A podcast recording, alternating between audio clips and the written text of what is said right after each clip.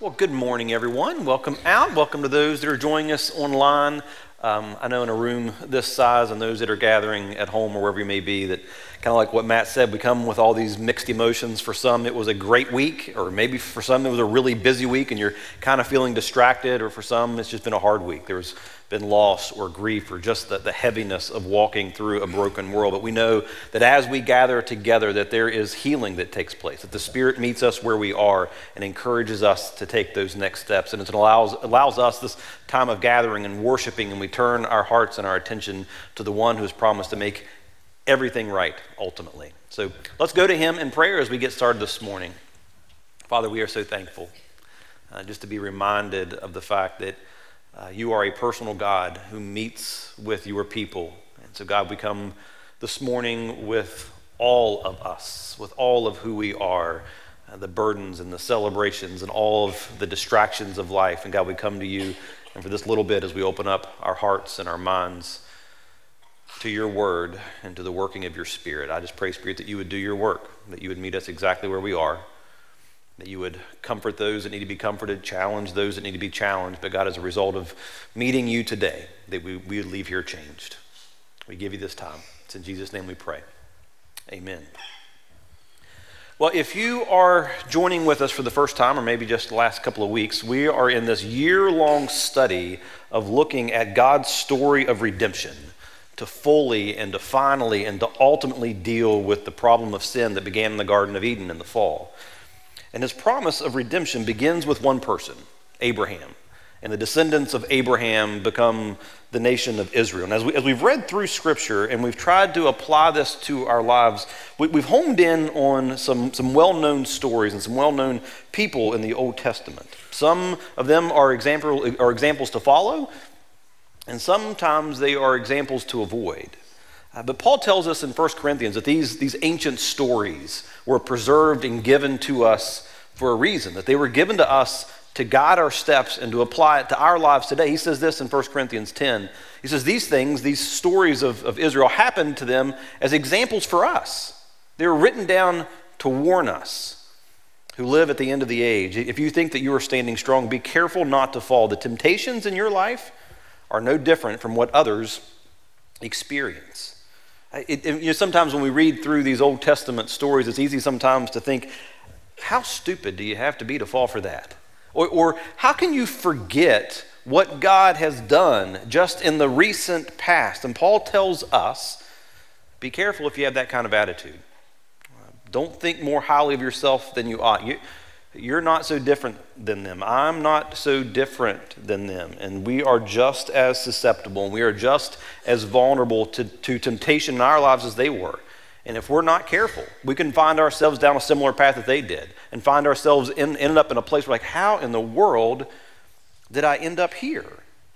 Well, this morning, we're going to open up our Bibles and open up our hearts and our minds uh, to another time in the life of Israel.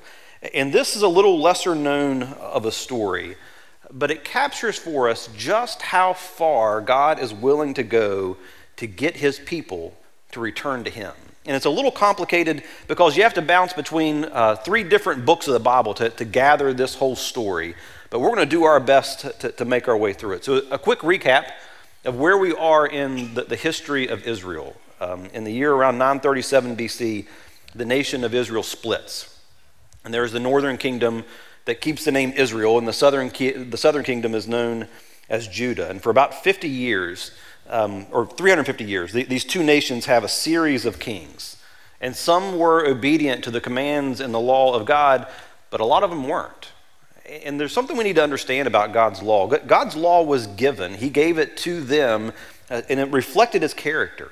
It was meant to reflect his character and his holiness and his justice and his mercy. And, and, and, and entangled in this, the, these commands and his law were also moral boundaries. He defined for them what is right and what is wrong, and he defined how to care for the weak and the vulnerable, and, and how to treat others with love and respect. And his law was meant to define Israel's identity as his chosen people. It was meant to make them distinct, different, set apart from the other nations and cultures. And it was meant to emphasize that they were a unique people that had a unique job in God's redemptive story. So God gave the law, and then the kings were accountable to making sure that the people of Israel followed through those. But what happened was these kings started looking around at the surrounding nations, the, the surrounding neighbors, and seeing how they were doing. And what they noticed was that, that their gods didn't require any kind of moral code. That, that, their religious that their religious practices only required that they make sacrifices, and then they could do whatever they wanted, and they could treat people however they wanted. Well, they liked that system a whole lot more.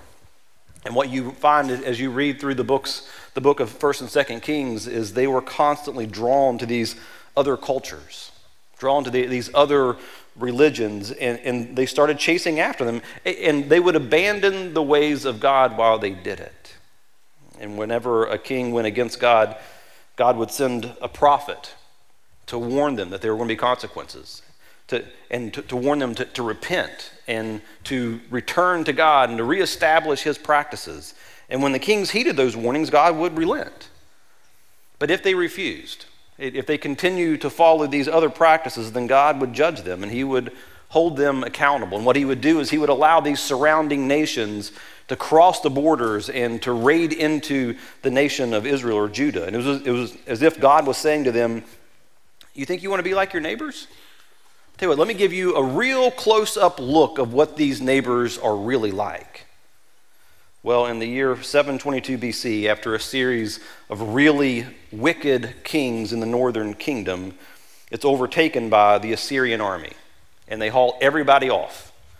And the northern kingdom of Israel ceases to be. They are no longer. The southern kingdom survives for a little while longer, but, but they also continue to struggle to follow after the ways of God. And so in the year 605 BC, Babylon becomes the world power. And King Nebuchadnezzar takes his whole army and he heads down to Jerusalem in Judah to take it over. And during the ensuing battle, the, the king of Judah dies. And, and the people of Jerusalem immediately name his son as his predecessor. Jehoiakim becomes the next king. The problem was that he was only 18 years old. And he just witnessed the power of Nebuchadnezzar. And he witnessed his dad dying in the field. So after three months, he surrenders Jerusalem. And the Babylon, Babylonians come in and they raid the city treasury and they, they raid the temple. And they take their plunder and they take all of Judah's fighting men and they take 10,000 of the best and the brightest leaders of Jerusalem back to Babylon. And then Nebuchadnezzar establishes Zedekiah, this man named Zedekiah, as the next king of Judah. And he was just a, a puppet king. He was only put in the position there, and he was given very explicit orders. Don't try anything funny. Don't reestablish an army, and make sure you send the check every month to Nebuchadnezzar in Babylon. And if he doesn't, Nebuchadnezzar says, I'll come back and I'll finish what I started. So, what we're going to find this morning, we're going to focus in on is the story of Zedekiah. And it's found in a couple of different books, but we'll make our way first in Second Chronicles 36. Says, Zedekiah was 21 years old when he became king, and he reigned in Jerusalem for 11 years. Zedekiah was in Jerusalem at the time. So, so he knew firsthand and he witnessed firsthand the, the power of the Babylonians. He, he'd witnessed what had happened to the last two kings, and now he was the king. And you would think that he would get it right this time, but he's just like us. And he started thinking that he was the exception to the rule. And he started thinking that he was better than the other two guys. And he makes a series of really serious missteps. Verse 12 it says, He did evil in the eyes of the Lord his God and did not humble himself before Jeremiah the prophet, who spoke the word of the Lord. So God does what he's done in the past. He sends Jeremiah straight to Zedekiah and he tries to wake him up from his stupor. And to, he tells him to, to reestablish the temple worship and to tear down the pagan idols, to return to God. And if he'll do so, then God will continue to honor his covenant with the nation. But Zedekiah is, he's intoxicated with his power. And he's intoxicated with his pride. And he thinks, and he ends up making this unthinkable decision. He also rebelled against King Nebuchadnezzar, who had made him take an oath in God's name, and he became stiff necked and hardened his heart. It would not turn to the Lord, the God of Israel. This has to be one of the dumbest military decisions in all of history. Zedekiah says, You know what? I don't think I'm going to send the check this month. And it's hard to comprehend, comprehend just how foolish and how idiotic this is.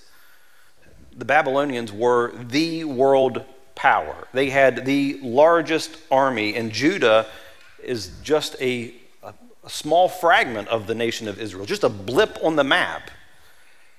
And King Nebuchadnezzar handles this news how you thought that he would. He shows up at the front door, the front gate of Jerusalem to finish what he started. So in 2 Kings 25, it records this. It says, So in the ninth year of Zedekiah's reign, on the tenth day of the tenth month, Nebuchadnezzar, king of Babylon, marched against Jerusalem with his whole army, and he encamped outside the city and built siege works all around it. The city was kept under siege until the eleventh year of King Zedekiah. And by the ninth day of the fourth month, the famine in the city had become so severe that there was no food for the people to eat. Nebuchadnezzar just lays siege to the city of Jerusalem. And for two years, no one enters and no one leaves. It's just a waiting game. What Nebuchadnezzar knew was if I just wait long enough, that disease and famine will take over and I can just march right in and not lose any of my soldiers. And that's what happens. It says, Then the city wall was broken through, and the whole army, this is Zedekiah's army, Zedekiah's army fled at night through the gate between the two walls near the king's garden. And though the Babylonians were surrounding the city, they fled toward Arabah, but the Babylonian army pursued the king and overtook him in the plains of Jericho.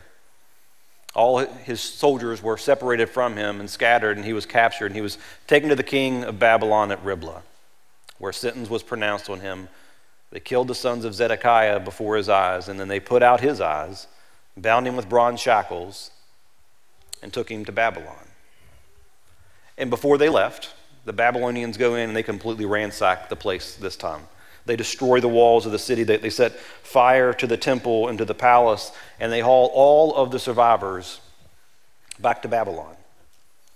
And that was the end of the kingdom of Israel. Now, there was no Israel in the north, there was now no Judah in the south. Zedekiah was the last king. And what we find as we read through this is that God went to great lengths over and over again to get his people's attention. But they wouldn't surrender. They wouldn't relent and they wouldn't turn back to God. And I think that's the first thing that we learn from this story is that we must surrender to God's lordship of our lives. God has a plan and he has a purpose for your one and only life. But the only way to experience the life that he created for you is to, to fully surrender to him as the Lord of your life and the leader of your life surrender was at the core of the problem that God had with the kings of Israel. He, he would send these prophets to them and, and call them back to obedience, call them back to, to allegiance to Him, but they wouldn't fully commit to God and God alone. They, they kept hedging their bets. They, they didn't have complete confidence that the Lord would meet all their needs. And it wasn't like they completely abandoned worshiping God, but they just diversified their portfolio a little bit. They hedged their bets, and they would add the worship to, uh, of these other gods to the mix. They would worship God and Asherah. They would worship God and Baal. They would worship God and Molech. And if you look at our lives, we're guilty of the same thing from time to time. We're not real sure. We're not convinced that God's ways will lead to the successful life or the happy life or the comfortable life that, that we desire. And so we begin to hedge our bets as well. And we opt for this partial surrender.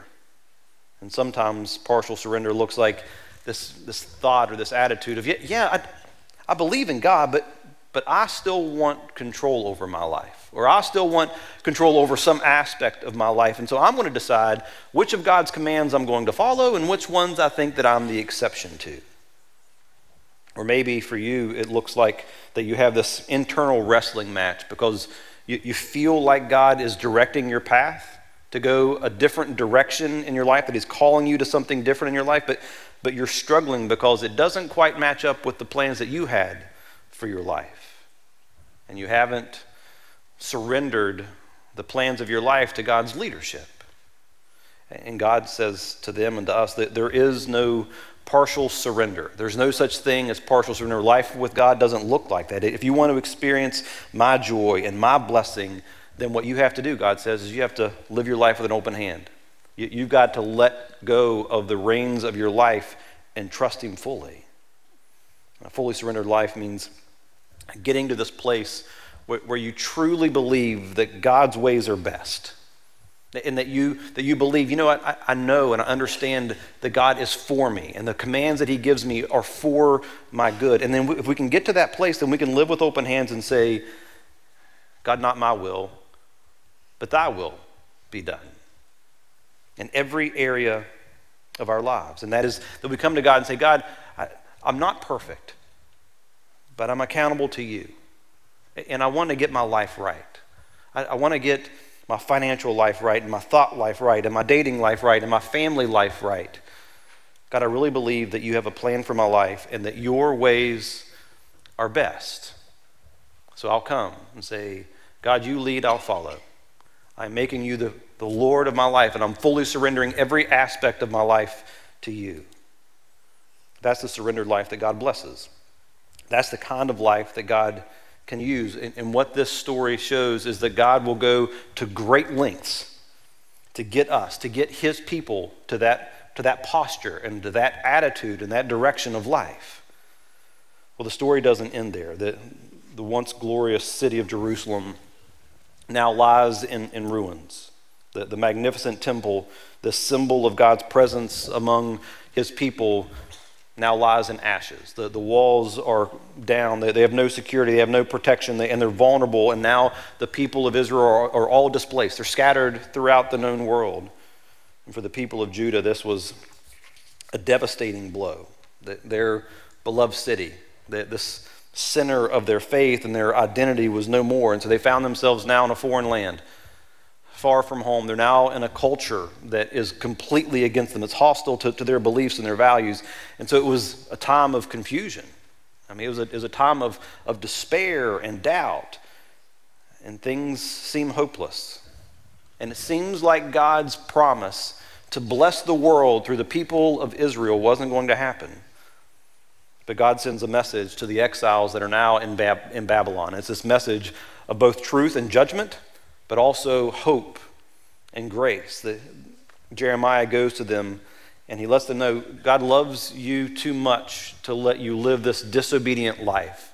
And that God's plan of redemption is too important for you to turn a blind eye to what he's calling you to.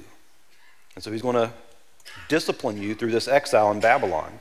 But in the midst of this warning, and in the midst of this judgment, Jeremiah also sends them a message of hope and promise. It's found in Jeremiah 29. It says, This is what the Lord says When 70 years are completed for Babylon, I will come to you and I will fulfill my good promise to bring you back to this place.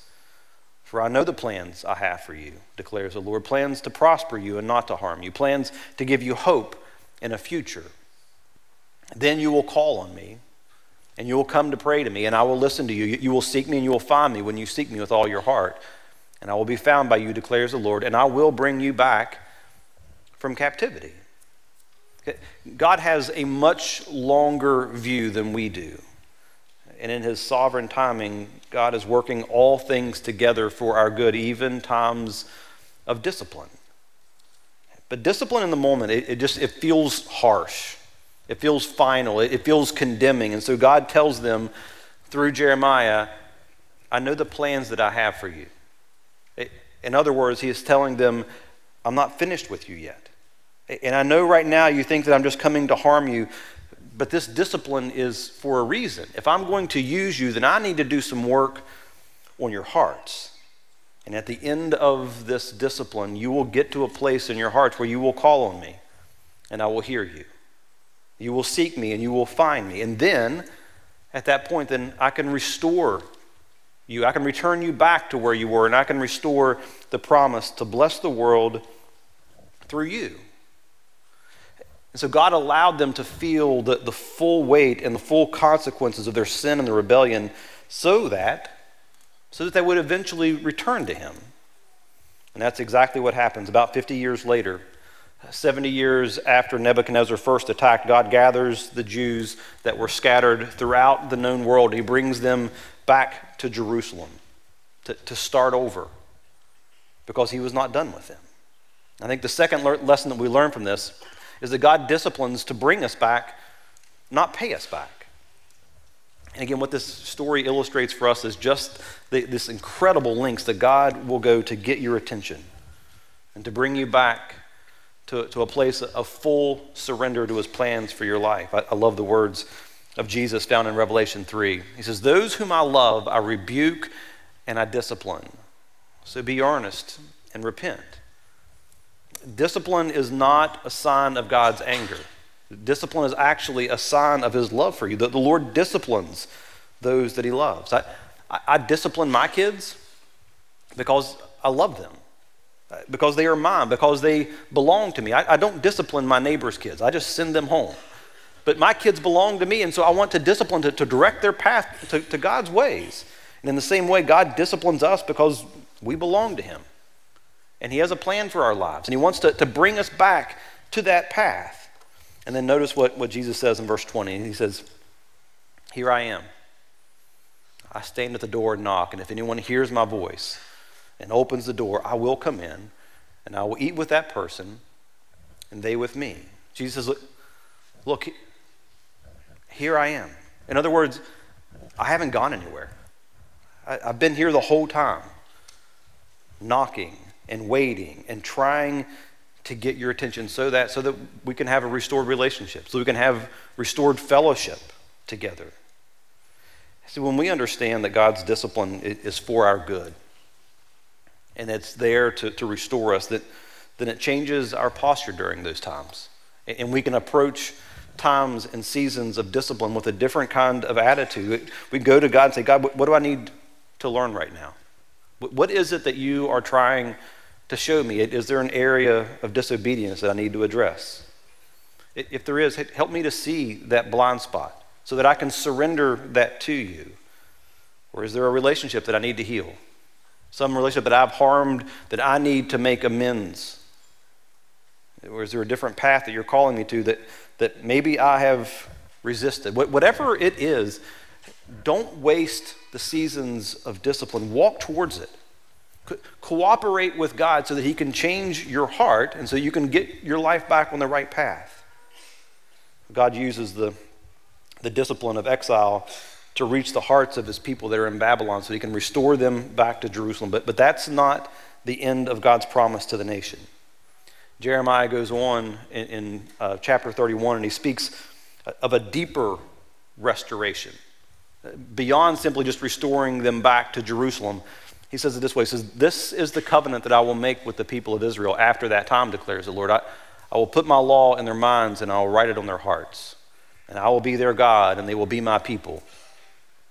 No longer will they teach their neighbor or say to one another, Know the Lord, because they will all know me.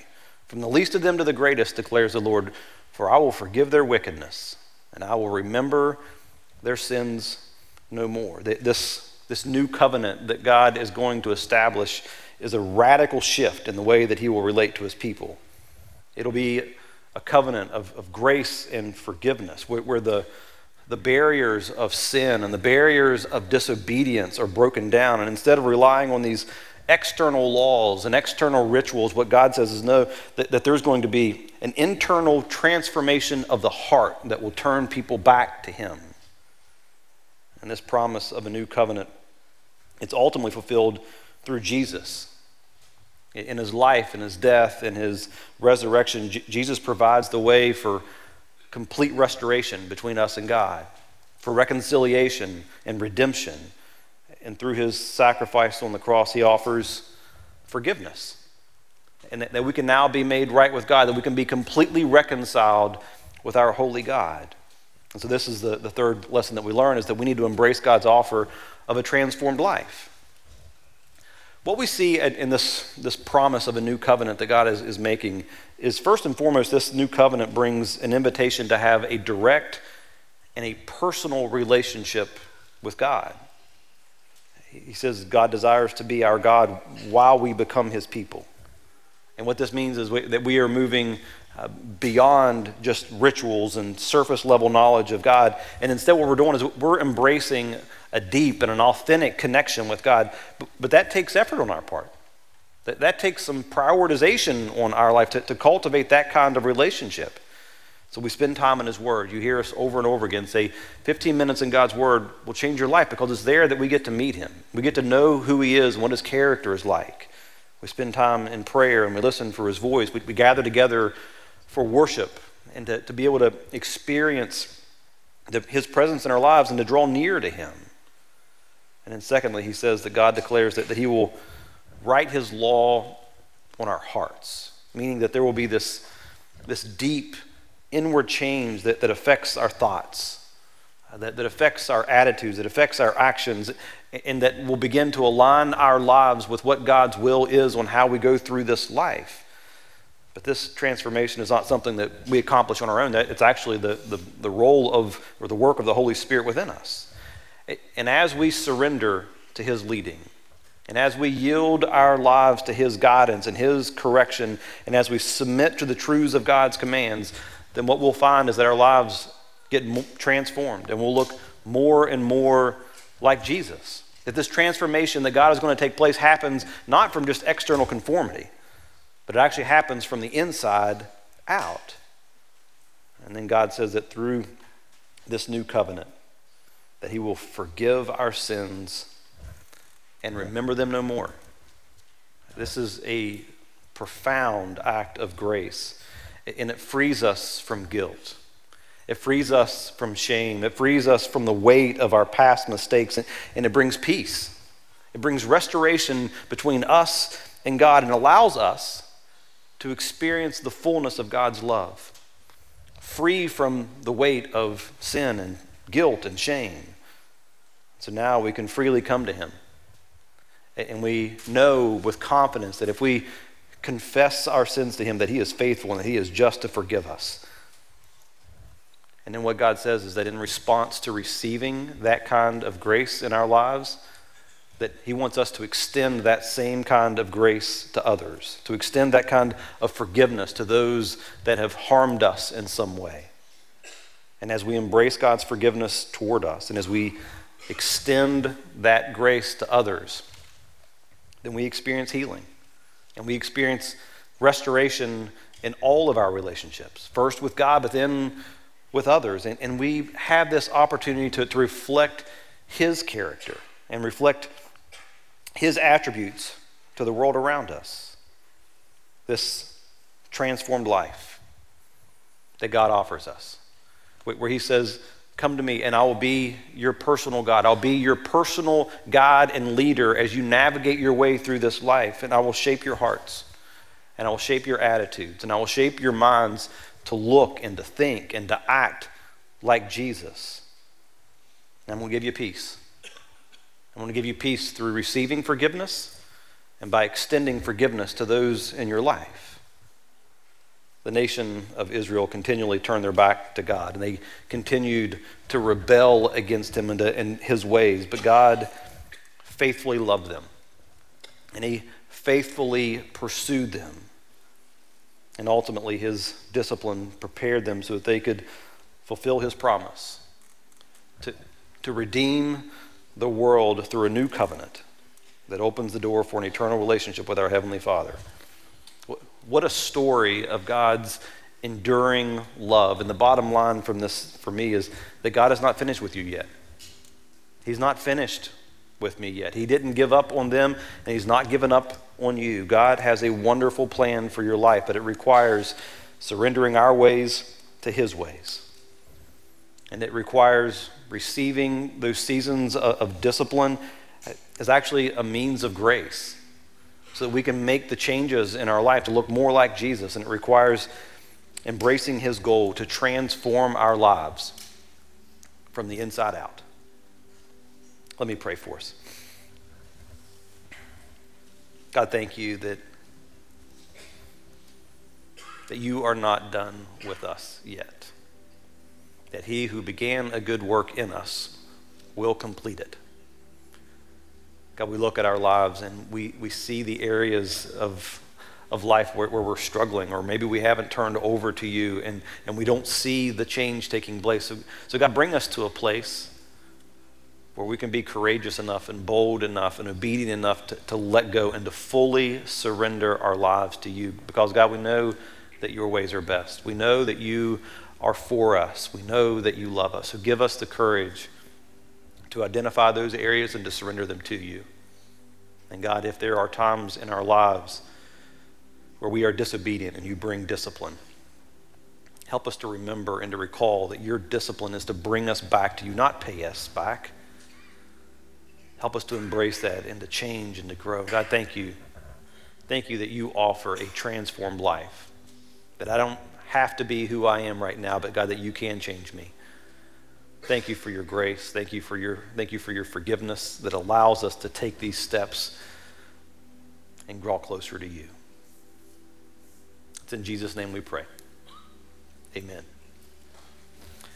Hey guys, thanks for coming out. A couple real quick things. If you're a big kick coach, you're having a meeting at 11 o'clock upstairs. And if you serve in any area around here, go grab you a couple ice cream on us. Thank you guys. See you next week.